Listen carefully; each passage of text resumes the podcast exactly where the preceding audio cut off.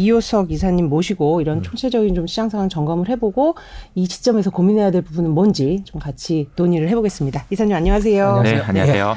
어떻게 지내셨어요? 네, 열심히 잘 지내고 어, 지난주에는 제가 미국에 네. 잠깐 출장을 갔다 왔어요. 아, 네네. 네. 버크셔헤더웨이 주총에 아, 거기 다녀오셨군요. 예. 갔다가 뭐 많, 많은 걸 배우고 어떠, 느끼고 어떻습니까? 좀 짧게라도 요약을 해주신다면. 어, 저 오마라는 작은 도시에서 네. 네. 하잖아요. 근데 참 많이 그 많은 걸 느낄 수가 있었는데 음. 어, 한 가지만 이제 그 설명을 드리면 음. 그그 주총이 되게 축제 분위기예요. 거기는 네. 이제 뭐 주총꾼이 나와서 뭐 이렇게 음. 의장 네. 뭐 이런 거 아니고 음. 되게 축제 분위기고 같이 투자하시는 분들의 뭐 성지 뭐 이렇게 표현을 많이 하시잖아요. 그런데 이제 그 행사가 끝나고 나서 축제 분위기고 네. 질문을 이제 할 시간을 줘요 네. 사람들한테. 근데 그 중에 이제 여자 대학생으로 추정되는 한 분이 이제 손을 들고 이제 질문을 하는데 음. 되게 재밌었던 게 어, 버핏 할아버지한테 네. 이제 막 그 현재 시장의 정세에 대해서 막 설명을 하는 거죠. 네. 음, 우크라이나와 러시아의 전쟁이 일어난 이후로 인플레이션이 치솟고 있고 연준이 지금 금리를 인상하려고 하고 있으나 리세션이 막 어쩌고저쩌고 막 그러더니 네. 마지막에 이제 아 그래서 질문이 있습니다. 네. 그러더니 어 그래서 어 뭐 사요? 이렇게 물어본 거예요. 네, 어느 나라나 질문이 비슷하네요. 네. 하나만 찍어주세요. 네. 하나만 알려주세요. 이렇게 얘기를 하시더라고요. 그래서 거기 이제 장래가 이제 완전 웃음바다가 네. 됐는데, 근데 그 질문을 받으신 이제 버핏이 음, 한참 동안 이제 이야기를 하는데 뭘 사야 되냐에 대한 대답을 한 게 아니고 음. 어, 마지막에 이제 그 결론을 얘기하는데 invest in yourself라는 말을 하세요. 야, 그 너 나이 때 지금 뭘 사냐고 물어볼 게 아니고 너한테 투자를 해야지 뭔 소리냐 뭐 이런 얘기인 거죠. 그래서 참 되게 의외로 사실 저는 가가지고 뭐 가치 투자의 어떤 뭐 그런 철학이나 뭐 이런 거에 대한 이야기를 들을까 했는데 그 오마라는 작은 도시에서 막 어, 인생을 어떻게 살아야 되나 어, 의외로 막 그런 걸 생각하게 되는 그런 시간이었던 것 같습니다. 그렇군요. 예, 우리 자신의 투자를 하는 것도 사실은 이제 뭐 이 개인에 대한 개발도 있지만 사실 우리 가지고 있는 자산을 좀 늘려보겠다는 게 재테크의 그쵸. 이제 출발일 텐데요. 네. 사실 작년부터 굉장히 쉽진 않아요. 이 음. 전문가들마저도 이제 힘든 장이라고 하고 네. 우리가 제약 어떻게 뭐 움직일 수 없는 거시 변수가 이제 굉장히 크게 변화를 하고 있기 때문에 그러니까 지금은 시장에 투자하기가 무서워서 자기 자신한테 투자할 수밖에 없는 네. 뭐 음. 그런 상황일 수도 있는데 저희가 네, 뉴욕 증시가 위험의 피로 대체로 약세고요. 다우는 6일째 하락 마감을 했습니다. 뭐 왼쪽에 잘안 보이실 수도 있는데 표가 많이 떨어졌죠 네, 그래프가. 역시 이제 물가 변수에 계속해서 우리 증시도 영향을 받는 상황이고요. 그러다 보니까 이제 변동성도 커지고 있고요. 외국인의 주식 매도세도 어, 이어지고 네, 있습니다. 어제까지 얘기죠. 오늘 네. 아침 조간이니까요. 네, 그리고 물가 코인발 악재. 금융시장 휘청. 오늘 여쭤볼 거지만 이제 루나 코인을 둘러싼 이제 굉장히 큰 파장을 일으키고 있는데요. 과연 이 크립토를 어떻게 봐야 되는지에 대한 질문까지 다시 네. 던지는 주제가 되고 있습니다. 환율이 부담스러워요. 1,290원 넘어섰고 네. 이제 1,300원 선까지 도드릴 것이다. 어, 개입이 있어야 되는 거 아니냐. 뭐 이럴 때 괜히 네. 개입해서 돈만 쓸 필요는 없다. 뭐 여러 가지 네. 지금 감론을박도 나오고 있는 상황입니다. 밤새 미국장 얘기부터 먼저 시작을 좀 해볼까요? 미국이 인플레이션 지표가 뭐 나올 때마다 계속 출렁출렁합니다. 뭐 어제는 급락까지는 아니었습니다만 요 며칠 동안 계속 떨어지고 있는데요. 인플레이션에 너무 민감하게 반응하는 거 아닌가 싶기도 하고요. 어, 그러니까 뭐, 뭐 파월을 믿을 수 없다부터 시작해서 인플레이션에 대한 이야기 굉장히 많은데, 음. 어, 이제 어제는 이제 soft landing이라는 이제 단어가 나왔어요. 네. 근데 요거는 이제 soft landing이라는 얘기는 경제가 좋아지다가 안 좋아지는 국면으로 갈때 음. 우리가 이렇게 가다가 이렇게 안 좋아졌다가 다시 올라가고 이런 이제 안정적으로 이렇게 예쁜 곡선을 그리는 네. 게 soft landing이라고 하는데요. 네. 이제 hard landing은 이제 이렇게 가다가 이렇게 되는 경우죠. 네. 근데 지금 어 경제가 안 좋아질 걸로 추정되는 어떤 그런 방향이나 이런 부분이 사실 각도가 이렇게 돼 있긴 해요. 왜냐하면 금리도 올리는 데다가 어 양적 긴축도 하는 데다가 네. 물가가 올라가면서 소비가 둔화될 수 있다라는 소비 심리가 안 좋아진다라든가 이게 전반적으로 경제가 안 좋아지는 방향으로 가는 건 맞습니다. 그리고 속도가 워낙 이렇게 세고요. 근데 이렇게 보통 이렇게 가다, 가다가 갑자기 이렇게 간다. 요것도 좀 어, 쉽지 않을 거잖아요. 네. 그럼 여기 뭔가 어, 샌드박스처럼 뭔가 받쳐주는 게 있어야 될 것 같거든요. 네. 그래서 제가 생각할 때 소프트 랜딩을 하는 그런 시나리오를 만약에 그린다라고 하면은 네. 제 생각엔 이렇게 될 것 같아요. 그러니까 미국은 괜찮고 딴 나라는 박살나고. 음. 예, 그 특히 지금 신흥국 위주로 먼저 지금 나타나 스리랑카부터 해서 나타나고 있죠 이미. 네, 그죠? 그렇죠. 이제 그 미국을 제외한 다른 지역에서 어, 소비가 급격하게 둔화되면서 어, 인플레이션이 잡히고 그러면서 연준이 추가적으로 긴축을 덜 해도 되는 그런 상황이 되면서 소프트 랜딩을 하는 그런 시나리오가 지금 상황에서 쓸 수 있는 가장 좋은 시나리오가 아닐까 예, 그런 생각을 하고 있습니다. 아, 그러니까 그 신흥국들의 어떤 불안이나 이런 게 이제 정도의 차이는 있겠지만 결국은 그것이 인플레를 어, 낮추는 그런 요인이 될 것이다. 그렇게 보시나요? 인플레를 잡을 수 있는 지금 네. 유일한 방법은, 방법은 예, 소비를 줄이는 수밖에 없지 그렇죠. 않을까. 그러니까 예. 위축을 동반한 인플레의 뭐 제약이네요. 그죠? 금리를 0.75 올린다, 뭐 0.5를 음. 계속 올린다, 뭐 여러 가지 얘기가 있는데 그거로는 잘 안 될 거라고 보시는 건가요? 금리를 올리는 것과 지금 인플레를 잡는 거는 음. 어, 사실 관계가 없죠. 네. 네, 없, 없습니다. 네. 왜 안타까운 그럴까요? 얘기지만 예, 예. 안타까운 얘기지만 금리를 올린다라는 얘기는 음. 어, 자산 가격을 오- 올- 내리는 그런 효과는 있을 수 있지만 음. 우리가 물건 가격에 영향을 주기는 네. 쉽지가 않아요. 네. 예. 근데 지금 물건 가격이 올라가는 여러 가지 이유들이 어, 연준이 하는 정책을 통해서 바꿀 수 있는 게 별로 없습니다. 이게 좀 안타까운 일일 수 있는데 이건 좀 약간 긴 스토리가 될 수 있지만 네. 어, 제가 이제 시장을 보는 관점이 2008년 금융위기부터 지금까지 돈을 이렇게 많이 풀었는데 어떻게 어, 물건 가격이 안 오를 수 있냐. 이거, 이 질문에 대해서 이제 여러 가지 답변은 있을 수 있거든요. 그러니까 globalization이 돼서 중국이 물건을 싸게 만들어서도 팔았다 뭐 등등 여러 가지 있는데 제가 주목하는 요인 중에 하나가 이제 아마존 이펙트라고 해서 네, 네. 아마존 같은 회사가 자기 몸을 희생해 가며 즉 다시 말하면 이익을 내지 않고 소비자에게 더 싼 가격을 제시해 줬기 때문에 사실 물가가 안 오른 것도 있거든요. 네. 쿠팡 생각을 하시면 돼요. 쿠팡이 만약에 이익을 내려고 했다라고 한다면 우리가 과연 이렇게 쿠팡이 제공해주는 이런 서비스를 이렇게 싼 가격에 네. 어, 누릴 수 있을까? 여기에 대한 고민인 거거든요. 근데 어, 지금 최근에 나오고 있는 여러 가지 현상들 중에서 제가 그 근래에 봤던 뉴스 중에 가장 인상적이었던 거 하나만 뽑아라 그러면은 우버의 CEO가 했던 얘기가 너무 인상적이에요. 네. 이게 이분이 무슨 얘기를 했냐면 우버 하면은 성장의 아이콘이잖아요. 네. 근데 이분이 뭐라고 했냐면 우리는 이제 성장 안 한다. 음. 어, 이익을 챙긴다. 음. Cash flow를 챙긴다. 그러니까 제가 이제 그분이 이제 어, 왜 그런 얘기를 했는지를 한번 생각을 해보면 과거의 아마존과 같은 회사, 쿠팡과 같은 회사가 그렇게 적자를 내면서도 사업을 하고 할 수 있었던 이유가 뭘까요? 유동성이 너무 많았기 때문에 투자를 계속 받을 수 있었던 거예요. 내가 매출이 이만큼 나오니까 더 성장할 겁니다. 돈을 더 주세요. 그러면서 계속 손정희 회장이 돈 주고 돈 주고 하면서 그게 이제 사실 유니콘 파괴적 혁신 기업들이 디플레이션을 만들어냈던 거거든요. 근데 만약에 이제 우버의 CEO가 아 이제 우리가 더 이상 투자를 못 받을 것 같은데 라고 생각을 하고 그럼 우리가 수익을 챙겨야 된다라는 얘기는 또 뭐냐면은 가격을 올린다는 얘기거든요. 근데 이렇게 되면은 이, 이런 상황을 과연 이제 연준이 막을 수 있냐 금리를 올리는 걸로 이거랑은 관계가 없는 거죠. 네. 실제로 말씀하신 대로 이제 아마존 이펙트가 어떤 플랫폼들의 경쟁에서 오는 어떤 가- 물가의 하락을 유인하는 효과였는데 실제로 김범석 쿠팡 대표도 최근에 이제 1분기에 대한 실적에 대해서 굉장히 강조를 하잖아요. 그동안에 우리가 이렇게 적자를 내면서도 계속 성장한다는 걸 강조했다면 지금 우버 CEO의 말처럼 이분도 이제 우리가 돈을 벌 수 있는 기업이다라는 걸 슬슬 강조하는 것 같아요. 그렇죠. 네, 그 반대로 얘기하면 이제 네. 더, 더 무서운 얘기는 음. 우버를 제외한 나머지 2위 이하의 업체는 음. 앞으로 매우 힘들어질 가능성이 있다. 어, 음, 라고 볼수 있는 거죠. 왜냐하면 어, 펀드 레이징이 안 되는 거예요. 음. 그럼 회- 회사가 어, 지속하기가 어렵다라는 어렵다. 걸 의미합니다. 그러니까 결국은 지금 공급망의 이런 이슈를 보통 우리가 많이 했는데 그 외에 이런 기업 사이드에서의 문제들을 감안을 하면 금리 인상으로 어떤 인플레를 잡는다는 거는 굉장히 요원해 보인다 이렇게 말씀하셨.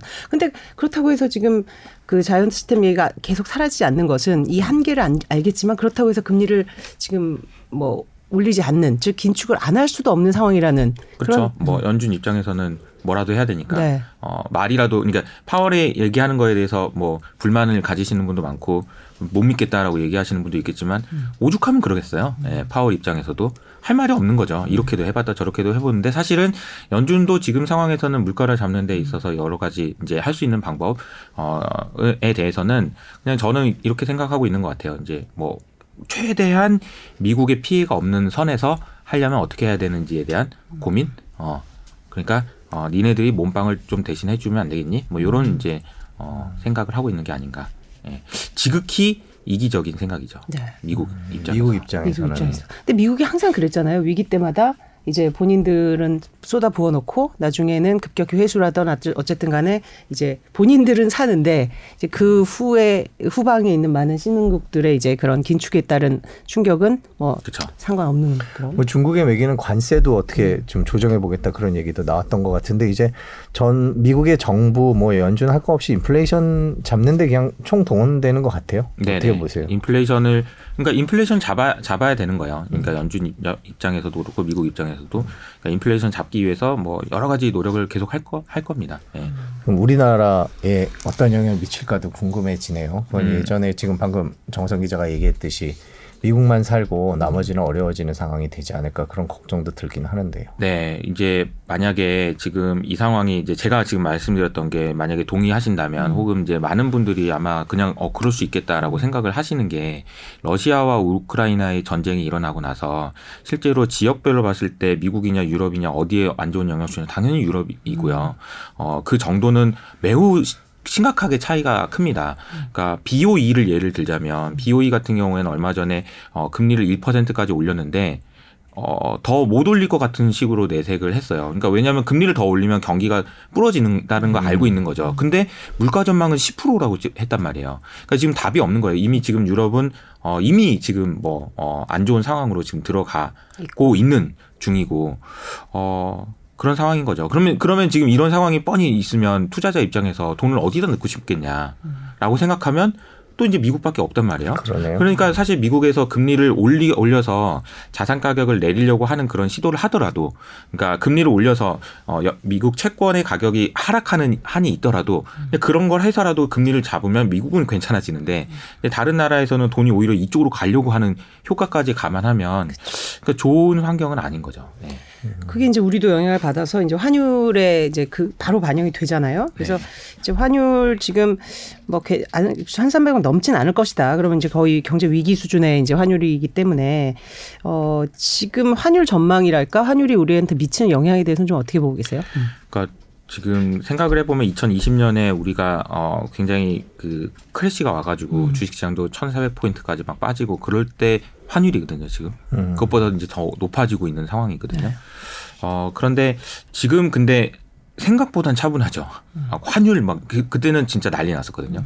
그러니까 그때는 제 기억에 어떤 그 우리나라의 제일 큰 증권사 중에 하나가 넘어가는 만에 이런 얘기가 나올 정도였으니 그렇게 심각했는데 지금은 그런 상황은 또 아닌 것 같아요. 네. 그러니까 되게 어떻게 보면 자연스러운 현상이에요. 그러니까 제가 지금 방금 말씀드렸던 달러가 강세가 될 수밖에 없는 아주 글로벌리 아주 자연스러운 현상에서 나오는 효과라고 생각을 하시는 게 맞지 않을까. 그럼 여기서 달러가 그럼 다시 약세로 갈 거냐? 어, 쉽지 않은 거죠. 예. 왜 그럴까요? 쉽지 않습니다. 어, 음, 미국이 훨씬 더 유리하다. 유리하다. 일단 기본적으로. 두 번째로 어, 금리를 올릴 수 있는 폭도 미국이 제일 많다. 지금도 여전히. 예. 그리고 그러니까 이- 자금의 흐름도 미국 으로 갈 가능성이 여전히 주가가 많이 빠지고 하더라도 더 노- 많다. 그러네. 이렇게 예, 볼수 있는 거죠. 그럼 옛날의 1,300과 지금의 1,300은 좀 숫자적으로는 똑같지만 그, 그 시장이 받아들인 건 좀 다르네요. 그렇게 네네. 봐야 되겠네요. 그렇죠. 네. 네. 근데 방향성이 좀 중요할 것 같은데 음. 어, 여기서 이제 1,300원이니까 어, 좀 내려왔으면 좋겠다라는 음. 그런 기대는 가지고 있지만 어, 뭐 장담하기는 좀 어려운 상황이 아닌가. 네. 강달러가 뭐 해소되지 않는 한은 사실은 쉽지 않은 일인 것 같습니다. 그죠? 그러니까 우리 내부의 문제가 아니고 네. 글로벌리 문제여가지고 어, 그래도 올 우크라이나 러시아의 우크라이나 침공 이전이나 그 즈음 해서는 달러가 이제 그래도 뭐 이렇게 1,300원까지 안 가고 다시 이제 1,200원대 초반이나 1,100원대 후반으로 내려올 거다 그런 전망도 있었거든요. 근데 맞아요. 지금은 그런 전망이 더 이상 유효하지는 않은 거군요. 네, 그 뭐 아직 일단 뭐 지켜봐야 될 물론 이제 환율이라는 게 워낙 그렇죠. 네, 변수가 지켜봐야 워낙 많아서 알 네, 수는 네. 없습니다만 일단 지금 시점에서 지금 이제 정황상으로는 네. 네. 그래서 이제 장에 대한 전망, 뭐 어떤 분들은 지금 상황에서 전망이 뭐가 의미가 있냐 할 수도 있지만 어쨌든 방송 들으시는 분들은 어, 어떻게 보시는지에 대해서 궁금할 것 같아요. 전문가 중에는 추세적인 하락이다 또는 반대로는 아니다. 기술적 반등이라도 어떤 기회가 있을 것이다. 엇갈리고 있는데 이사님은 어떻게 보세요? 그러니까 우리나라 국내 네, 주식시장이요. 네. 국내 주식시장에 대해서는 사실 이제 외국인 투자자들 입장에서는 제가 지금 말씀드렸던 환경을 놓고 외국인 투자자가 우리나라를 어떻게 생각할까? 어, 어떻게 생각할까요? 여러모로 관심이 분리하겠죠. 관심이 없죠. 음, 음, 관심이 우리. 관심을 가질 이유가 전혀 없는 겁니다. 지금 외국인 투자자 입장에서는. 그러니까 어 뭐 좋은 상황이 별로 없잖아요. 그러니까 글로벌 경기가의 방향성이라든지 아니면 그 중에서 우리나라의 포지션이라든지 그러니까 이게 보면은 관심이 있을 리가 별로 없- 없어요. 그래서 무관심. 그러니까 굉장히 좀 재미가 없는 상황이 좀 이어지고 이- 있는 것 같고요. 다만 이제 그 투자를 하시는 분들 입장에서는 또 이런 거죠. 그 아니 뭐 네가 말한 거 알겠고 뭐 어려운 환경이라는 거 알겠지만 그래도 잘하는 회사들이 있으면 그 회사들은 살아남는 거거든요. 그러니까 여기서 제가 계속 오- 올해부터 계속 말씀드렸던 얘기가 뭐냐면 생존이에요, 생존. 그러니까 생존하는 회사는 지금은 엄청 기회인 거예요. 음. 그러니까 이 위기를 극복하고 나서 1년 후에 2년 후에 살아남았다. 그때는 또 다 먹는 거거든요. 그러니까 그런 관점으로 이제 보시면서 투자를 하시는 게 어, 맞는 것 같다. 이렇게 말씀드리겠습니다. 그 코로나 이후 증시의 지금 통계들을 보면 220조 이제 동서학개미라고 이제 보통 표현을 하는데 220조가 투입이 됐습니다. 국내가 165조, 해외 61조 이제 순매수 했고요. 뭐 삼전, 카카오, 네이버, 현대차, SK 하이닉스 이제 대형주 위주로 많이 들어왔고요. 그러다 보니 지금 긴축에 그 이 투자자들이 느끼는 부담감, 음. 충격 이게 더 클 수밖에 없거든요. 그럼 이들은 사실은 지금 말씀하신 대로 생존은 할 거란 말이에요, 그죠? 아, 그렇죠. 예. 네, 네. 그렇게 생각한다면 그냥 하여튼 조금 당분간 음. 참 어려운 판단. 네, 개인적으로 이제 레버리지가 있으신 분도 있고 음. 없으신 분도 있으니까 그 상황에 따라서 다르겠죠. 다르겠지만 음. 우리나라 그 동학개미들이 가장 많이 갖고 있는 게 1위가 삼성전자, 음. 2위가 카카오, 3위가 현대자동차 뭐, 이, 네, 뭐 이런 식으로 쭉 나가는데 이제 그분들 어떻게 해야 되나 뭐 기- 지금이라도 팔고 나가야 되나 이런 고민을 하시는 것 같아요. 근데 팔고 나가기엔 너무 많이 온 것 같기도 하고요. 네. 아 그러니까 이제 이게 참 조언을 드리는 게 저도 네. 이제 조심스럽고 그렇긴 한데 어 결국은 이제 생존이라는 말을 썼잖아요. 네. 그러니까 지금은 어 전체적으로 매크로 환경이 기업을 하기 너무 아- 어려운 환경이니 반대로 얘기해서 이 환경에서 살아남을 수 있는 기업은 과실을 본다. 음. 똑같은 말을 투자에 적용해 보면 네. 지금은 투자를 계속 하는 게 어려운 거예요. 근데 투자를 여기서 살아남아서 계속 끝까지 한다. 그건 또 나중에 또그 과실을 얻을 수 있는 거거든요. 이제 그런 관점에서 보면 그러니까 우리가 흔 속된 말로 이제 털린다 이렇게 표현하잖아요. 그러니까 털리지만 않으면 되는 거예요. 어, 버티면 되는 거거든요. 근데 그 버티면 무조건 올라온다 이런 개념이 아니고 내가 계속 투자되어 있는 상태가 유지되어 있어야 된다는 거죠. 근데 그렇게 하기 위해서 어떻게 해야 되는지를 고민해 보시면 레버리지를 쓴다? 아니 그런 상 그건 안 되는 거죠. 그런 건 안 되는 거고 뭐 이상한 뭐 뭐 테마주에 떨어간다 그런 건 당연히 안 되는 거고. 그러니까 어떻게 하면 내가 투자되어 있는 상태로 계속 유지할 수 있을까? 거기에 대한 고민을 하셔야 되는 거예요. 네, 그 이사님께서 계속 말씀해 주셨던 내용들 중에 그 아무래도 미국 쪽 으로는 돈이 몰릴 것 같다. 그런데 이제 미국 시장도 많이 떨어졌거든요. 네. 지금 많이 떨어지고 있고 보면은 뭐 전 세계 뭐 어느 곳이 지금 뭐 괜찮겠습니까만은 그래서 이제 미국 쪽 얘기를 조금 해봤으면 하는데 저희가 공포지수 그래프를 잠깐 보고 갈게요. 이제 빅스 지수인데 뭐 최근에는 뭐 예전에는 진짜 20만 넘어도 막 관심을 받고 이랬는데 이제는 30이 너무 많은 상황이고 이 공포지수 보면 저기 왼쪽에 오미크론 처음 나왔을 때 이제 그 수준으로 지금 치닫고 있습니다. 저 미국 시장도 심리가 그렇게 좋지는 않은 것 같아요. 음, 제가 뭐, 보내드린 것 중에서 변동성이라고 써진 걸 한번 화면을 보여주시면 좋을 것 같아요. 네. 어, 이제 빅스 지수 그러면은 이제 주식의 변동성을 가지고 이제 네. 나타낸 지수였습니다. 그 지금 제가 보여드린 자, 그, 네. 그 그림은 네. 어, 변동성인데 채권, 환율, 주식 네. 다 표현이 되는 거예요. 네네. 자, 그러면 채권은 하얀색이고요. 네. 환율은 그 밑에, 그다음에 주식은 그 맨 마지막입니다. 음, 어, 일반적으로 우리가 생각을 좀 해보면 다르네요. 주식에 비해서 채권의 변동성이 훨씬 더 적을 것 같은데. 낮아야 예. 되잖아요. 네네네. 근데 지수의 차이는 있지만 그 방향성을 보시면 어 저기 뾰족 튀어나온 게 이제 코로나 시기거든요. 네. 네. 그러니까 비- 기준을 따져보면 채권은 이미 코로나 수준까지 올라와 있는. 올라왔다. 음. 변동성 크기 자체가. 네, 그러네요. 어, 그러니까 주식 투자하시는 분들은 되게 힘들지만 어, 채권 투자하시는 분들 앞에서는 힘들단 말을 못 합니다. 뭐 채권 대학살 뭐 출연자분들이 그런 말씀 네. 하시던데요, 최근에. 뭐, 뭐 너무 심각한 상황이었고요 이미. 네. 근데 이제 가만 이 그림을 가만 보시면 어, 올라오고 있는 게 환율이 올라오고 있죠. 네, 아까 제가 이제 달러 말씀드리고 오늘도 달러가 주제였던 이유이기도 하고요. 네. 그러니까 지금 전체적으로 변동성이 주식은 우리가 체감하기로는 매우 힘들지만 다른 자산이 훨씬 더 힘든 상황이다. 네, 좀 위로가 됩니다. 그럼 결국은 뭐 좋은 자산을 지금은 그래서 이제 뭐 전문가께서는 이제 악재가 다 나와서 악재가 해소되면 호재다 이런 표현을 하신 정도로 지금 이제 모든 금융자산 부분에 있어서는 투자를 선택하기가 어려운데 그 와중에 이제 루나 사태까지 벌어졌습니다. 루나로 얘기를 좀 옮겨 가볼게요. 사실 뭐 정말 믿을 수 없는 일이다. 이제 그렇게까지 표현을 했어요. 지난 9일이었는데 이제 뭐 가상자산의 리만브로스 사태 이런 표현까지 있었습니다. 그 많이들 뉴스로 이제 접하셨겠지만 그래도 이제 또 이혁석 대표 이- 이사께서 이제 이런 크립토에 대한 이제 또 있으니까 조금 그 도대체 이 일이 어떻게 벌어졌고 이 개요를 좀 설명을 먼저 좀 부탁을 드리겠습니다. 네. 그러니까 이, 이 루나 사태, 루나 네. 사태라고 해야 되겠죠. 이제 네. 어, 이 사태는 어, 상당히 오랫동안 기억이 나. 이될 아주 그 사건이 될 것 같아요. 아, 네. 어, 근데 이걸 설명하기 위해서는 우선은 배경 설명을 좀 하, 드려야 되는데 네. 이제 stable coin이라는 이야기를 이제 이해를 하셔야 됩니다. 네. 어, 보통 코인 그러면은 어, 스- 코인은 변동성이죠. 예. 그래서 네. 크게 먹- 먹을 때 크게 먹고 뭐 깨지더라도 요게 이제 그 어, 변동성 그러니까 코인에 대한 일반적인 인식인데 이 코인이란 단어 앞에 stable이라는 단어 자체가 붙었다는 게 좀 이상하긴 네. 하죠. 그렇죠. 두 가지가 약간 음. 다르지만. 근데 그 stable coin이라는 게 왜 뭘 stable하다는 코인일까요? 이거 이걸 설명을 드려야 되는데요. 네. 이제 제가 만약에 stable coin을 발행하는 어, 발행사라고 생각을 해보면 2호석 코인을 발행을 하는 거예요. 2호석 코인을 발행하면서 1달러를 받았어요.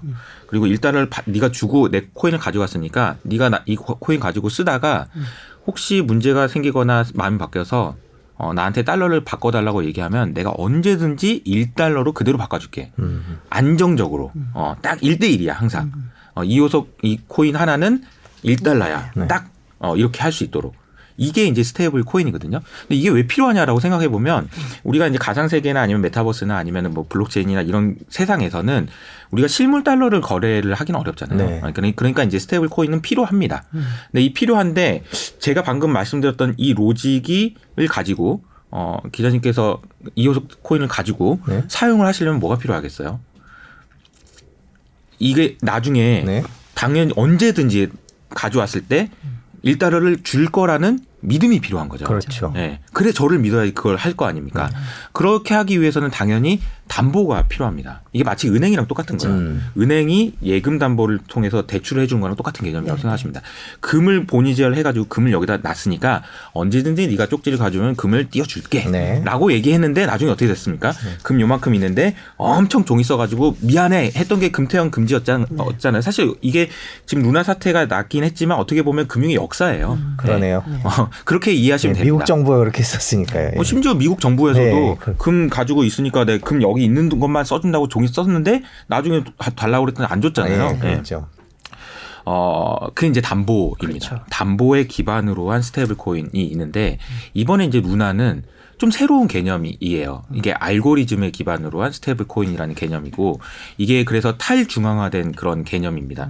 그래서 이게 과연 가능한가 이게 말이 많았어요. 근데 이거는 이제 이런 거죠. 그 테라 이게 UST라는 코인을 준 겁니다. 네. 그리고 이거 가지고 오면 언제든지 1달러로 줄게라고 얘기하는데 근데 이그 1달러에 상 해나가는 거를 루나라는 가-. 담보로 해서 이게 루나의 가격이 계속 올라갈 거라는 기대가 있는 동안에는 이게 어 1대1로 안정적으로 유지가 되는 거예요. 그럼 루나가 가 많이 활용되고 루나의 가치가 올라갈 거라고 생각하는 사람이 많아질수록 이 시스템은 유지가 되는 겁니다.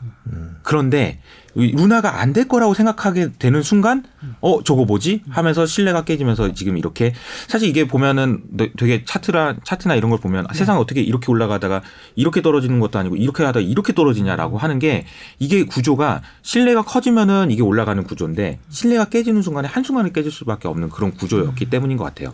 근데 이게 stable coin을 탈중앙화로 알고리즘으로 하는 게 말이 되냐 이게 마- 폰지 사기다 이렇게까지 얘기를 제가 하고 싶진 않아요. 그 미리 뭐 제가 뭐 경고를 했다든지 그런 것도 아닌데 지금 와가지고 욕하는 거는 어 아닌 것 같고요. 대신에 이제 이런 구조였다라는 거죠. 어. 근데 당시에 사실은 진짜 이 모델이 굉장히 특이하다. 지금 말씀하셨지만 다른 것들은 어떤 뭐 현금, 국채, 뭐 안전자산을 담보로 이게 발행하는 게 아니라 어떤 루나로 그 가치를 이제 떠받치도록 한 거기 때문에 그래서 사실 그 당시에도 이게 굉장히 혁신적이라는 말과 동시에 이제 폰지 아니냐라는 또 의구심 섞인 분석도 있었단 말이에요. 근데 이제 상당 기간 떠받쳤고 가격도 많이 올라갔고 근데 아까 말씀하신 그 신뢰의 고리가 갑자기 깨지게 된 계기는 뭡니까? 글쎄요, 이게 음. 이제 어, 어디서부터 이제 잘못된 건지, 네. 뭐가 어떻게 되는지, 이제 시작이 어디서부터인지는 잘은 모르겠는데, 네. 이제 얼마 전에 이제 그, 어, 그 루나 측에서 이제 비트코인을 대량으로 매수했다라는 게 어떻게 보면은 그냥 제, 제 그냥 개인적인 생각입니다만, 어, 뭐 자신감이 없나? 음. 왜 그런 저런 저런 걸 하지? 라는 그런 시그널을 준 게 아닌가라는 음. 생각이 들고요.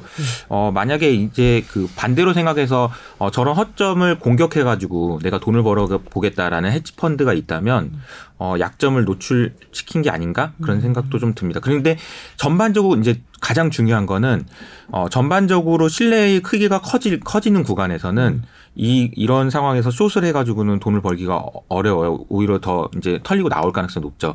근데 지금은 이제 모든 분들이 알고 계시겠지만 자산 가격이 전반적으로 좀 하락하는 추세고 그러다 보니까 어, 맥, 이, 이걸 공격을 한 거죠. 네. 예, 예. 사실 루나가 이제 제2의 이더리움이라고 할 정도로 이제 굉장히 시장 내에서는 입지가 갑자기 급상승했었잖아요. 실제로 혹시 그 시장 내에서의 crypto 시장에서의 루나의 위치, 존재 어땠나요? 글쎄요 이게 제가 뭐 자세히는 몰라서 네, 네. 음 근데 아무튼 좀 그 이 말씀을 드려보면 그 도권 씨가 음. 네. 어 3주 전인가요? 음. 어, 블룸버그에서 특집 기사로 어, 다뤄지기도 했죠. 그래서 네. 굉장히 관심이 많았던 건 네. 사실인 것 같습니다. 네. 그 혁신 모델로서. 근데 이제 어 이게 저는 개인적으로는 이렇게 봅니다. 이게 음. 그 stable coin이라는 걸 가지고 이 루나 사태 그리고 사실 우리 우리나라 어 젊은 친구예요. 맞아. 어, 뭐 어떻게 보면은 어떤 분들은 이제 좀 안 좋게 보시는 분들은 젊은 친구가 그냥 혹 어, 그냥 뭐 아, 애, 어린 애 같다 뭐 이런 식으로 이제 비하하시는 분도 있지만 저는 뭐 그렇게까지 보고 싶지는 않고요. 음. 어 근데 저는 이, 이 그림이 그냥 단순히 이걸로 끝나는 게 아니고요. 어, 좀 더 큰 싸움의 그런 그 어, 더 큰 싸움이 험 있는데 그 싸움에서 여기 요만큼만 지금 보인 거라고 생각해요. 음. 이게 이제 무슨 얘기냐면 네. 그 달러의 패권에 대한 이야기를 좀 잠깐 드리고 싶은데 네. 음, 달러 패권이 이제 1940년대 그리고 1970년대 이렇게 금태환을 안 하겠다고 했음에도 불구하고 이게 어떻게 유지됐을까를 생각을 해 보면 아까 제가 설명드렸을 때 금이 있는 것처럼 해도 금 안 바꿔 줬는데도 음. 어떻게 달러가 이 지금 오늘도 지금 원 달러 이렇게 될 그렇죠. 정도로 네. 어떻게 이렇게 됐을까 를 생각을 해보면 아, 뭐 여러 가지 이유가 있겠죠. 음. 어, 달러의 패권을 가질 수 있는 음, 가장 큰 이유는 그냥 미국이. 예. 미국이 힘이 세서 예. 네. 미국 군사력 음. 그리고 정치력 경제. 뭐 모든 것들이 압도적으로 힘이 세기 때문에 믿어 그냥 내가 달러 금 안 줘도 되지 뭐 음. 이런 식으로 하다가 이- 여기까지 온 거잖아요 사실 네. 근데 그 거기서 이제 저는 중요한 키워드가 두 가지가 있다라고 생각하는데 첫 번째 키워드는 달러의 사용처예요 음. 달러를 가지고 있는 사람이 계속 뭔가 그 달러로 할 수 있는 게 있는 게 중요해요 네. 근데 그게 뭘까 생각을 해보면 그냥 직관적으로 이해하시기 좋게 설명을 드리면 페트로 달러예요. 음. 그러니까 1970년대 석유? 가 엄청나게 거래되기 시작할 때 달러로만 거래할 수 있도록 만든 게 정말 핵심적인 이유였던 겁니다. 네. 두 번째는 저장인데 미국에서 달러를 아무리 많이 풀어놔도 달러가 약세가 되지 않고 오히려 강세가 되는 이유는 달러를 가진 누군가가 네. 그냥 자기 장롱 속에 쟁여놓는 거죠. 그러면 돌아다니는 달러가 없기 때문에 달러가 약세가 안 되는 거거든요. 네. 그럼 저장한다는 개념은 뭘까요? 그러면 그냥 IMF 생각하시면 됩니다. 음. IMF 때 우리가 우리의 교훈이 뭐였어요? 아 달러를 쟁여놔야 되는구나. 네. 쟁여놓지 않으면 이런 사건이 생기는구나. 그러면서 전 세계에 있는 중앙은행이 달러는 무조건 쟁여놓는 거 이렇게 되면서 두 가지입니다. 저장하는 것과 사용하는 것. 근데 이제 어 최근에 나타났던 여러 가지 현상 중에서 러시아와 우크라이나 전쟁이 터지고 나서 어 우리 무슨 얘기가 나오나요? 중국에서 가스 할 때 야 위안화로 줄게. 음. 라든지 사우디에서 심지어 야 그냥 뭐뭐 루블화로 줘. 뭐 이런 얘기들이 나오는 것이 미국 입장에서는 매우 불편한 이야기가 되는 거북하죠. 네, 네. 거북합니다. 네. 기분 나쁘죠. 네. 네. 근데 미국 입장에서는 이제 생 달러 패권을 지금 시대는 이제 변화의 대벽 격변의 시대잖아요. 어떻게 우리가 표현하냐면은 원유의 시대에서 데이터의 시대로 간다. 요 다 얘기하고 있잖아요. 미국 정부 입장에서 다 생각하고 있- 있을 겁니다. 5년, 10년 후에 어떻게 될 것인지. 그러면 우리가 달러를 어디서 거래해야 되고 달러를 가지고 뭘 할 수 있도록 만드는 게 제일 중요할까? 음. 이 질문이에요. 당연히 데이터. 데이터겠네요. 예. 그럼 데이터를 하려면 뭐가 있어야 될까? 블록체인에서 달러의 위상이 유지가 돼야 되는 거예요. 음. 그러면 어떻게 해야 될까요? 이게 stable coin과 연결이 되는 겁니다. 네. 달러 stable coin이 미국의 통제권 하에 있어야 이 얘기가 되는 거예요. stable coin을 어디 이상한 데들이 자기네들이 어 코인 발행하면서 달러를 가져오면 이렇게 준다고? 이건 말도 안 되는 거예요. 미국 입장에서는. 그러니까 이게 눈에 가시였고 뭔가 뭐 그렇다고 아- 하지 말라고 할 수도 없는데 이 마침 이제 이런 사건이 일어나면서 미국 입장에서는 굳이 내가 손도 안 댔는데 어 코가 풀린 뭐 이런 느낌이 들 거고 그 얘기 이 사건이 나오자마자 바로 이제 옐런이 나와가지고 그쵸. 거봐 내, 내가 뭐라고 그랬어 stable coin 이제부터 규제한다라는 얘기가 나오고 있는 거고요. 어 저희 그림에 보시면은 이제 어 테더라는 게 있고 USC란 USDC라는 게 있어요. 네. 근데 테더라는 게 이제 네. 음 UST라고 돼 있는 게 이제 루나에 기반된 네, 오른쪽 제일 밑에 있는 거요. 그렇죠. 네. 그거고요. 테더가 또 어제 굉장히 그러니까 시장에서 많이 알려져 있지 않지만 테더도 한번 크게 한번 어제 휘청이었습니다. 네. 어, 테더는 어 가장 큰 stable coin인데 근데 저것도 이제 미국 정부에서는 좋아하지 않는다라는 음. 얘기가 있습니다. 왜냐하면 뒤에 이제 뭐 정확히는 알 수 없지만 중국계가 있다라는 얘기들이 아, 있어요. 네. 근데 USDC는 어 미국이 좀 어 컨트롤 하에 있고 어, 골드만삭스가 투자했다는 얘기도 있고 음. 어, 등등 여기 이제 저거를 좀 이제 좀 더 이렇게 하려고 하는 것 같다라는 이거는 이제 뭐 이제 추정이니까 그런 얘기들이 있습니다. 네. 그래서 어 무슨 얘기를 하고 싶냐면 음 아마 이제 그 stable coin과 관련해서는 어 더 강한 규제가 들어갈 텐데 음. 그 규제는 아마도 네가 달러를 준다라고 하면 달러를 확실하게 네가 가지고 있다는 걸 증명하고 그리고 나한테 통제 받고 검사 받고 진짜 있는지 있는 만큼만 주는 건지 어 나한테 검사 받아 은행에 준하는 수준에 요렇게 될 가능성이 높고요. 어 지금 그런 얘기 하기 딱 좋죠.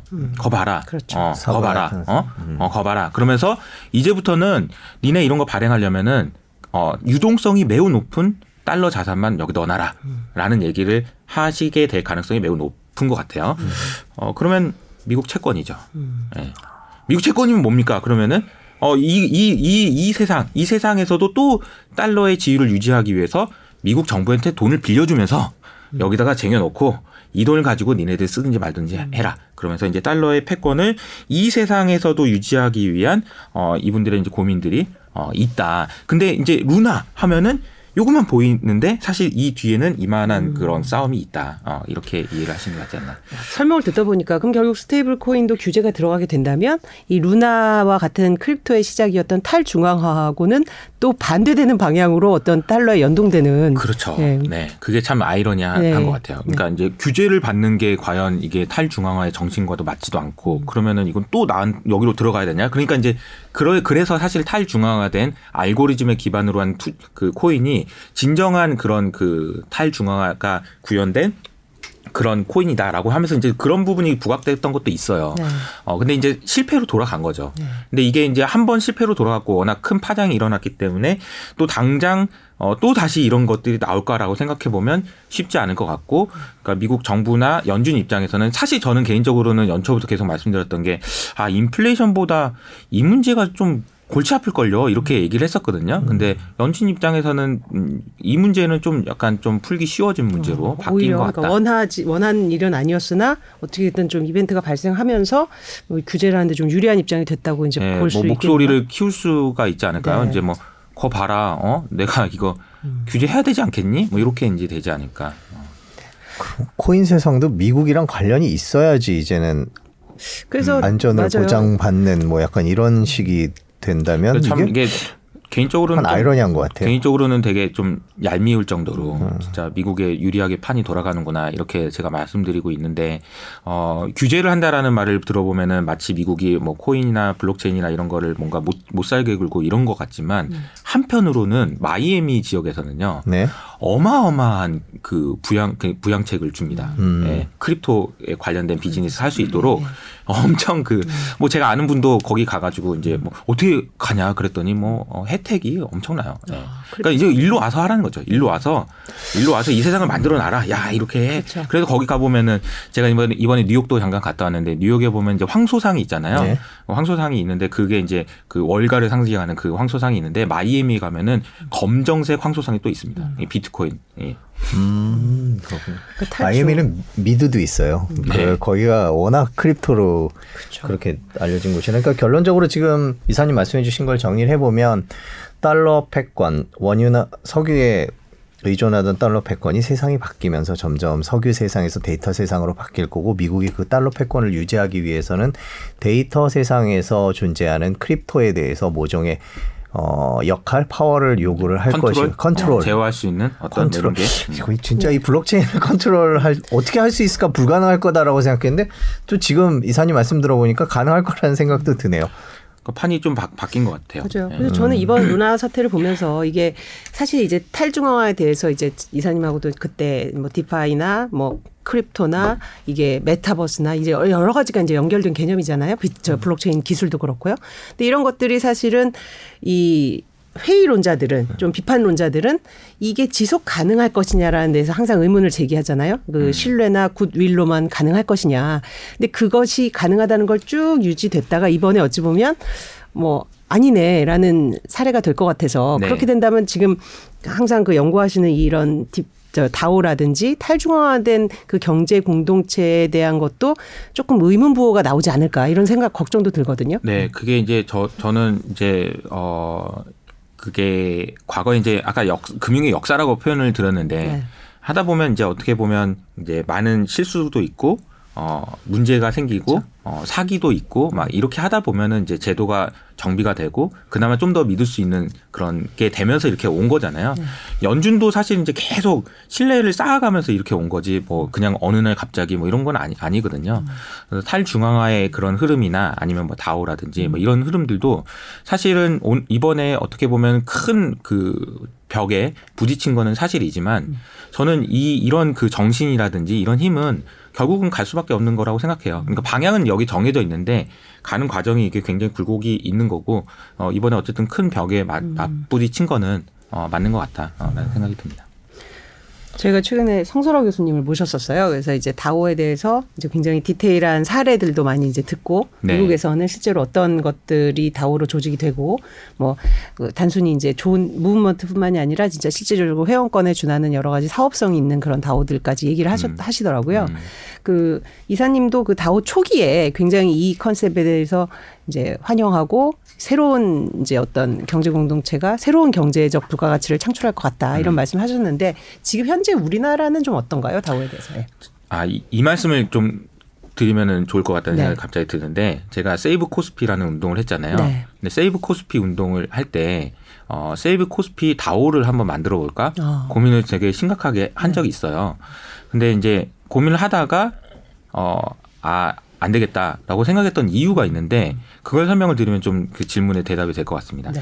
save 코스피라는 정신 되게 좋은 정신이잖아요. 네. 그러니까 사실 DAO라는 개념이 이제 적용이 되고 하는 것이 어떻게 보면은 인간이 추구할 수 있는 가장 높은 그런 지향점, 뭐 예를 들자면 우크라이나에 이렇게 하는 거 그 우크라이나를 지원하는 그 DAO에서 발행한 코인의 이름이 love라든지 아니면 뭐 다른 거 뭐 그 우리가 하는 justice 뭐 이런 거 있잖아요.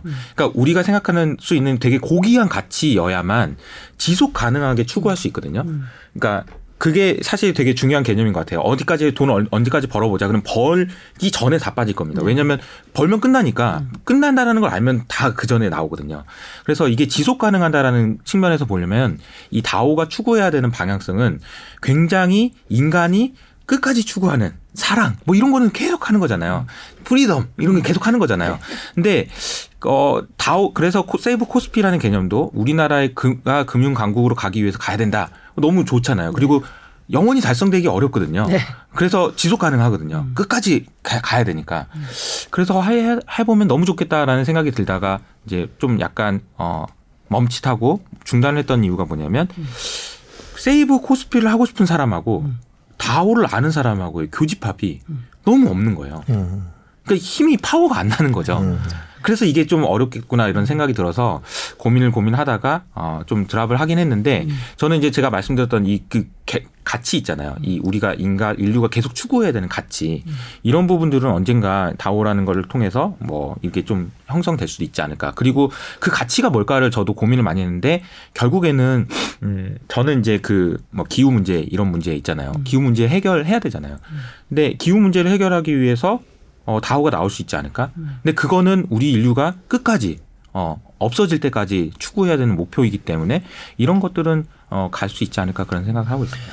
네, 시청자분들을 위해서 다오가 뭔지 간단하게 말씀을 드리면 블록체인을 기반으로 한 뭐 일종의 커뮤니티? 예, 같이 모여서 그 정도 로 요약을 할 수 있는 건데 이제 DAO죠. 네, DAO. 탈중앙화된 자율 조직이라는 네. 개념입니다. 예, 저희 관련된 거는 저희가 얼마 전에 성소라 교수님한테 들은 게 있으니까 밑에 링크를 저희가 걸어놓도록 그렇게 하겠습니다. 그러니까 저는 사실 그때 나오셨을 때도 저는 약간 이제 뭐 회의론자라는 표현은 음. 좀 그렇지만 어, 이게 구딜은 알겠는데 결국은 인간은 어떤 경제적인 뭐 수익이나 음. 본인에게 어, 혜택, 베네핏이 있을 때 그 결집력이 생기지 않을까 이런 그쵸. 생각을 또 했거든요. 그래서 이이 미국에서 지금 얘기되고 있다는 어떤 공동 투자라든지 음. 이런 모델이 더 지속 가능하지 않을까 그런 생각도 또 저는 했어요. 맞아요. 네. 그러니까 이제 그런 그런 것 같습니다. 이게 이게 되게 그 탈중앙화라는 개념을 가지고 탈중앙화돼서 뭔가를 해보겠다라는 것이 결과적으로는 이제 지금 와서 이제 생각을 해보고 음. 아 이런 거구나라고 생각을 하, 드는 게 뭐냐면 아 이게 국가를 만드는 거구나. 음.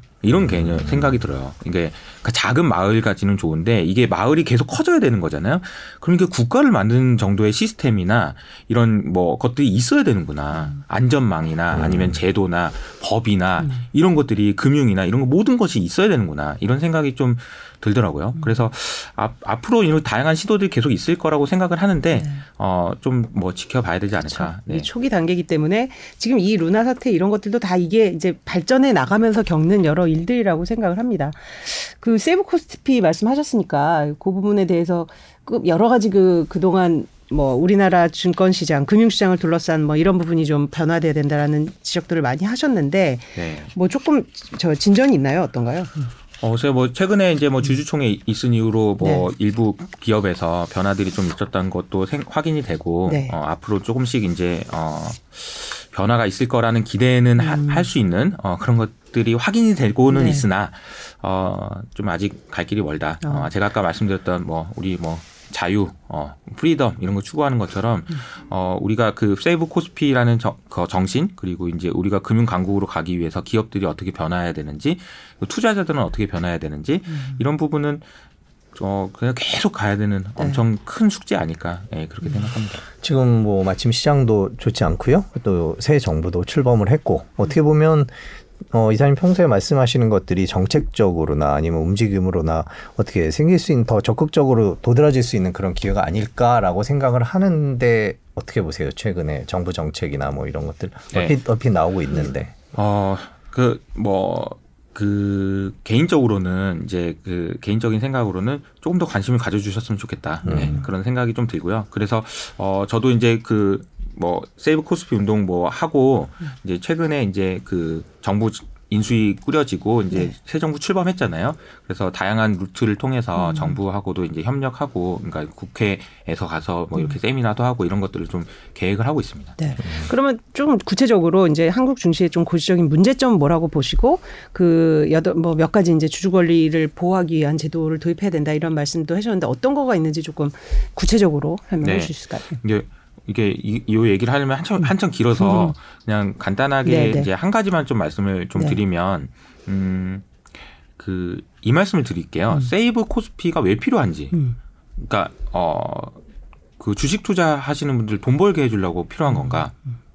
어 아니면 뭐 뭔가 뭐가? 뭔가 뭔 세이브 코스피 뭐냐 음. 이렇게 물어보시면 어 저는 이게 국가 경쟁력이랑 이어진다라고 생각해요. 네. 우리나라에 있는 기업들의 경쟁력이랑 이어진다. 왜, 왜 그렇게 생각하냐면요. 모든 기업은 돈을 싸게 빌려서 그 돈으로 장사하는 거예요. 그 여기서 중요한 게 싸게 빌리는 거거든요. 네. 싸게 빌린다는 얘기는 무슨 얘기냐면 은행 가서 대출할 때 금리가 낮다라는 것도 되지만 은행 가서 금리를 대출할 때 금리 낮은 거는 우리가 공장 담보로 해가지고 하는 거고 그 공장 담보로 해서 물건하고 장사하는 거는 과거에 했던 거고요. 네. 지금 기업들이 돈을 빌리기 위해서는 미래를 어, 이야기하면서 미래가 우리가 하고 있고 우리가 가지고 있는 기술이나 이런 거를 기반으로 해서 투자를 받아야 되는데 은행에서는 투자를 못 해준단 말이에요. 대출이 안 된다는 얘기죠. 다시 말하면 주가가 올라서 주식으로 조달하지 않으면 안 된다는 거예요. 다시 말하면 또 다시 말하면은 주가가 오르는 것이 결과적으로는 기업이 싸게 조달할 수 있는 그런 방법이 된다라는 것 도 됩니다. 그래서 주식 시장이 올라가고 그러니까 기업이 적정한 가치가 이 정도 있는데 어 그 여러 가지 이유들 때문에 배당을 주지 않는다든지 뭐 등등 여러 가지 주주 환원을 하지 않는다든지 소액 주주인데 어 대주주인 것처럼 해가지고 소, 그러니까 일반 주주에게 피해를 준다든지 이런 것들 때문에 괴리가 벌어지는 이 현상 때문에 주가가 여기 있어야 되는데 여기 있다라는 얘기는 반대로 얘기하면 무슨 얘기냐면 이렇게 싸게 빌릴 수 있는 금리를 높게 빌리고 있다라는 얘기고 그렇게 되면은 결과적으로 우리나라에 있는 기업들이 글로벌 경쟁력이 낮아진다는 얘기고 그러면 전체적으로 글로벌리 경쟁 그 우리나라의 국력이 또 영향을 준다라는 측면으로 이해를 하시는 게 맞지 않나. 네. 네. 그럼 어떤 것들이 가장 좀 고질적인 문제로 지적이 돼요? 그러니까 저도 뭐 저희들도 이제 기자 생활 하니까 알, 대충 알고는 있는데 네. 좀 이것들은 선제적으로 좀 저희 손봐야 된다, 고쳐야 된다 이런 거. 어, 저희가 이제 가장 중요하게 이제 김규식 변호사님이랑 네. 어, 말씀드렸던 게 이제 증거 개시 제도 음. 어, 를 말씀을 드렸었죠. 그러니까 네. 어, 그러니까 그 이사회에서 어떤 의사 결정을 했는데 이게 일반 주주한테 어, 불리한 의사 결정을 한다. 네. 어, 라고 했을 때 그 이사분들도 어, 생각을 할 거 아니에요. 네. 이쪽으로 찍을까, 이쪽으로 찍을까. 이쪽으로 찍으면 소액 그 일반 주주들이 싫어할 텐데, 음. 에이, 그래도 이렇게 찍는, 뭐 이렇게 찍는 이유가 있을 거잖아요. 네. 근데 그 이유가, 어, 저는 소송을 당하지 않기 때문이라고 생각하거든요. 음. 그럼 소송을 할 수 있도록 좀 더 쉬우, 소송이 좀 더 쉬워질 수 있는 그런 제도로 바꿔야 된다. 어, 라는 측면에서 보면 증거 개시 제도를 얘기하는데 그게 무슨 얘기냐면, 그러니까 일반 주주 입장에서 손해가 났어요.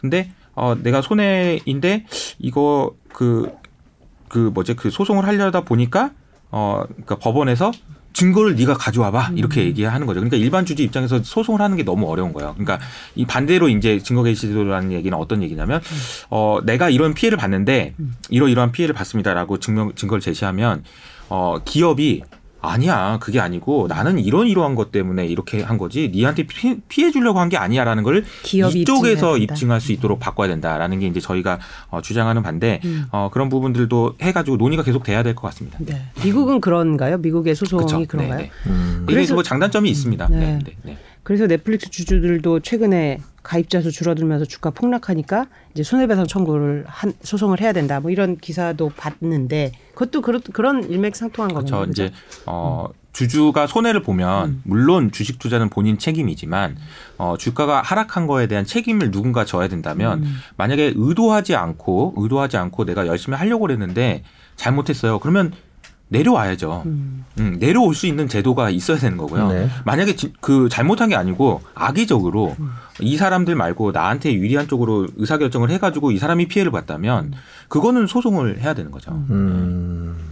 그렇죠. 사실 우리 개미 투자자가 이제 코로나 이후에 굉장히 많이 늘었는데 아까 액수도 말씀드렸습니다만은 사실 이제 권리에 대한 부분에 대해서는 그 숫자만큼 어떤 논의는 좀 적었던 것 같아서 그래서 저도 이제 이효석 이사님 이 세이브 코스피 운동 보면서 이게 좀 아좀좀 관심을 더 받아야 되는데 지금 시장이 워낙 안 좋다 보니까 좀 이 시장 어, 자체 저 이제 음. 시장도 안, 좋- 안 좋기도 하고 어. 사실 저희가 이제 뭐 시작한 시점이 뭐 너무 늦은 거 아니냐 뭐 그런 음. 말씀도 하시고 그렇긴 네. 한데 뭐, 뭐 늦은 건 없다라고 그렇죠. 생각해요. 왜냐하면 갈 길이 아직도 멀어요. 네. 네. 그래서 어, 지- 이것도 지속 가능성입니다. 그렇죠. 지속 가능성에 대한 고민을 해야 되는. 네. 아, 진짜 요, 요새 저희 방송할 때 항상 이제 좀 어떤 변수를 좀 보면서 뭐 희망이란 표현보다 조금 변곡점이 될까 이런 것들을 좀 공통적으로 여쭤보거든요.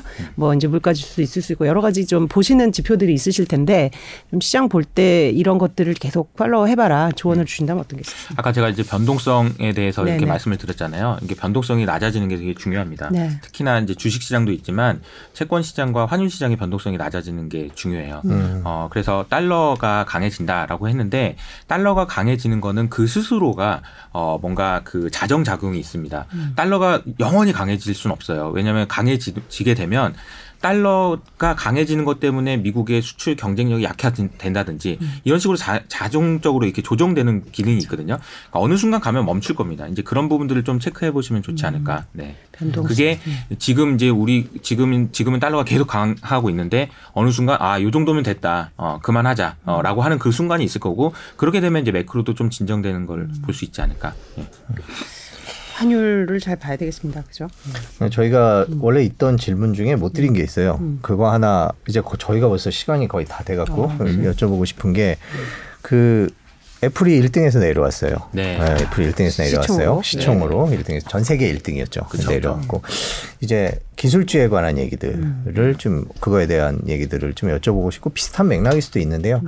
그 이제 세상을 깨끗하게 만든다라는 쪽으로 해서 이제 신재생 에너지나 이런 쪽이 각광을 받았는데 뭐 최근에 기, 이제 원유 가격도 올라가고 이러면서 다시 원유 쪽으로 투자가 되고 신재생 에너지들은 어려워지고 세상이 어디 이쪽으로 갈 것 같다가 네. 다시 원래대로 돌아가는 거 아닌가라는 생각도 지금 당장 짧은 시간에 주가만 보면 그렇게 생각할 수 있거든요. 그러니까 기술주라든지 그런 친환경 에너지라든지 이런 거에 대해서 어떻게 보고 계시는지. 그 제 몇 분 정도 시간이 아니 아니 어, 지금 됩니다. 계속 하셔도? 됩니다. 그래요? 네. 네. 네, 이사님 걱정 때문에 네. 그런 건 저희는 괜찮습니다. 아, 네. 네. 설명 주세요. 그 할 얘기가 많아가지고 네. 네. 네. 아, 울컥해가지고 아, 네. 그 지금 사실 이제 기후 문제를 제가 장, 지난번에도 여기 맞아요. 나와서 네, 말씀드렸었고. 네. 음 그런 상황에서 어, 아람코가 시총 1위가 됐다라는 건 정말 안타까운 사실이죠. 예. 네. 이거는 그냥 우리가 뭐 주가를 맞춘다 안 맞춘다 뭐 이게 돈을 많이 벌었으니 이런 이런 개념이 아니고 저는 이건 되게 슬퍼해야 되는 문제라고 생각합니다. 네. 지금 상황에서 아, 아 어쩔 수 없이 그래서 러시아랑 이렇게 해가지고 인플레가 왔으니까 어쩔 수 없지 않냐 막 이런 얘기를 하는 것도 좋은데 이건 되게 슬퍼해야 되는 일이라고 생각해요. 제가 이제 초등학교 어 4학년 딸이 있는데 초등학교 4학년 딸한테 지난번에 제가 얘기했던 기후 문제를 얘기를 했어요. 근데 우리 딸의 반응이 뭔지 아세요? 그 얘기를 듣고 나서 이렇게 하더라고요. 왜? 이산화탄소 때문이라니까. 어. 그러니까 본인이 저 배출을 하지 말아야 되겠다 어, 이런 생각. 나라도 안 배출 안 어. 되겠다. 어, 귀여워. 순수해. 예. 근데 어린애는 그렇게 생각을 하는데 이거 어른들은 뭐 하고 있는 거냐는 거죠. 음. 근데 지금 뭐 물론 물론 여기에 대해서 음. 반론이 있죠. 인플레이션이 야 이거 봐라. 어? 사람 주- 사람이 살고 봐야지. 어? 다 죽겠다. 어 어떻게 하라는 거냐? 말이 많죠. 근데 그렇다고 안 할 거예요? 그건 아니잖아요. 근데 이게 이제 참 그 되게 슬퍼해야 되는 문제라고 저는 생각을 하고 있습니다. 그리고 어 그러면 이제 이제 전망을 이제 하자면 앞으로 이제 기후 문제는 어떻게 되냐. 근데 올해 여름엔 또 이제 어- 무슨 일이 일어날까 생각을 해보면 또 작년 못지않게 혹은 작년보다 더 심한 일들이 많이 있을 겁니다. 분명히. 그렇죠. 어, 왜냐하면 그 동안에도 지구는 엄청나게 빠른 속도로 지금 더워지고 있어요. 그래서 아, 아, 올해 초에 나왔던 그 돈 룩업이라는 영화 네. 있잖아요. 어, 저기 세상에 저기서 아마겟돈 저기 운수 떨어지고 있어. 음. 근데 정치인들이 이렇게 얘기하는 거죠. 쳐다보지 마. 자꾸 왜 자꾸 쳐다보냐? 그냥 여기 살아. 인플레가 지금 중요해 이런 거죠. 인플레가 중요한데 저기서 좀 도- 암석이 지금 떨어지고 있는 게 이미 보이는데도 예. 이게 좀 안타까운 현실 아닌가라고 생각을 하고 있고요. 개인적으로는 그래서 음 지난번에도 아마 테슬라 얘기를 했는데 요즘에는 이제 테슬라에 대한 이야기를 할 때 이런 이야기를 좀 드려요. 아 테슬라가 잘해줬으면 좋겠다. 저는 진짜 응원하는 마, 마음이에요. 그러니까 테슬라가 이게 잘하는 것이 어쨌, 어쨌든 간에 총체적으로 이쪽 신재생으로 가는 그런 모멘텀을 계속 살려주는 것이 네네. 너무 중요하다라는 생각을 좀 하고 있습니다. 네.